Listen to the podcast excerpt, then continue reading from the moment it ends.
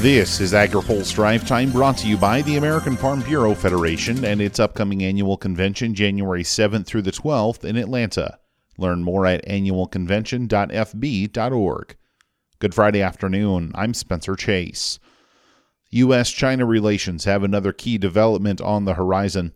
President Joe Biden is set to meet with Chinese President Xi Jinping Monday. The White House announced the meeting today, with Press Secretary Jen Psaki saying it's important for the two leaders to stay in touch. We believe and understand intense competition is part of that relationship. We also believe that uh, that uh, requires intense diplomacy. So this is a reflection of that. And if you go back to the president's phone call on September 9th, uh, where this was discussed, and obviously there was follow-up uh, engagement, uh, one of the dis- part of the discussion was about the importance of that leader-to-leader engagement. She says the administration doesn't have a specific request to make of the Chinese. Not because um, we are seeking and we're not specific deliverables or outcomes, uh, more because this is about setting the terms, in our view, of an effective competition where we're in a position to defend our values, which certainly will be part of the president's conversation uh, and those of our allies and partners, and also discuss uh, areas where we can work together. The two countries have been at odds most recently over the trade war beginning during the Trump administration that ultimately led to the signing of the Phase 1 trade deal. Bill Tomson has more in his story on agripulse.com. In other White House news, President Biden has selected his pick to run the Food and Drug Administration.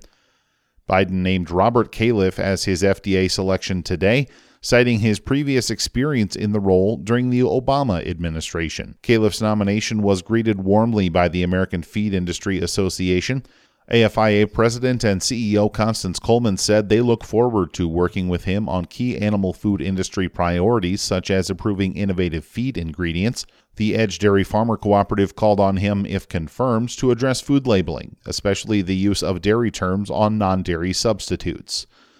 The position requires Senate confirmation, which the White House noted Califf received with an 89 4 vote when he first filled the role in 2016.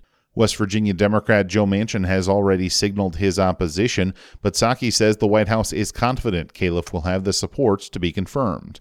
I would note that um, four years ago, five years ago, sorry, my math was a little off there, um, he was confirmed uh, by a vote of 89 to 4. One of those four uh, is the individual you mentioned, and every senator can vote for or against people who are nominated. Uh, that's their role, but uh, we feel he's a qualified uh, person who has the exact experience for this moment. There's more in our story on agripulse.com. Finally, today, concerns over imports of Brazilian beef are leading to calls for action from the industry. AgriPulse's Hannah Pagel has more. The National Cattlemen's Beef Association is calling on the Department of Agriculture to immediately suspend all imports of fresh beef from Brazil until a review process of Brazil's food safety measures has been conducted. NCBA's Vice President of Government Affairs Ethan Lane says it's time to keep Brazilian fresh beef out of this country until USDA can confirm that Brazil meets the same consumer and food safety standards that the U.S. applies to all our trade partners. The letter asks for a thorough risk assessment and review of Brazil's processes used to detect disease and other threats to consumers. It also asks for a review of Brazil's veterinary diagnostic laboratory system. According to reports by the World Organization for Animal Health, Brazil has taken more than eight weeks to report two confirmed cases of BSE, also known as mad cow disease. Countries are required to report an animal disease event within 24 hours to help protect consumers. In February of 2020, the U.S. lifted a ban on Brazilian beef originally placed in 2017 due to food safety concerns.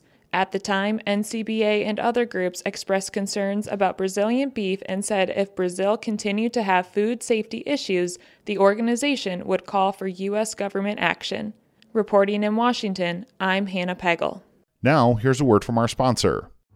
Today's AgriPulse Drive Time is brought to you by the American Farm Bureau Federation. Join thousands of farmers and ranchers from all across the country at the American Farm Bureau's annual convention in Atlanta, January 7th through the 12th. All are welcome. Register today at annualconvention.fb.org. That's all for today's drive time. For more agriculture, trade, environment, and regulatory news, visit agripulse.com. Reporting in Washington, I'm Spencer Chase.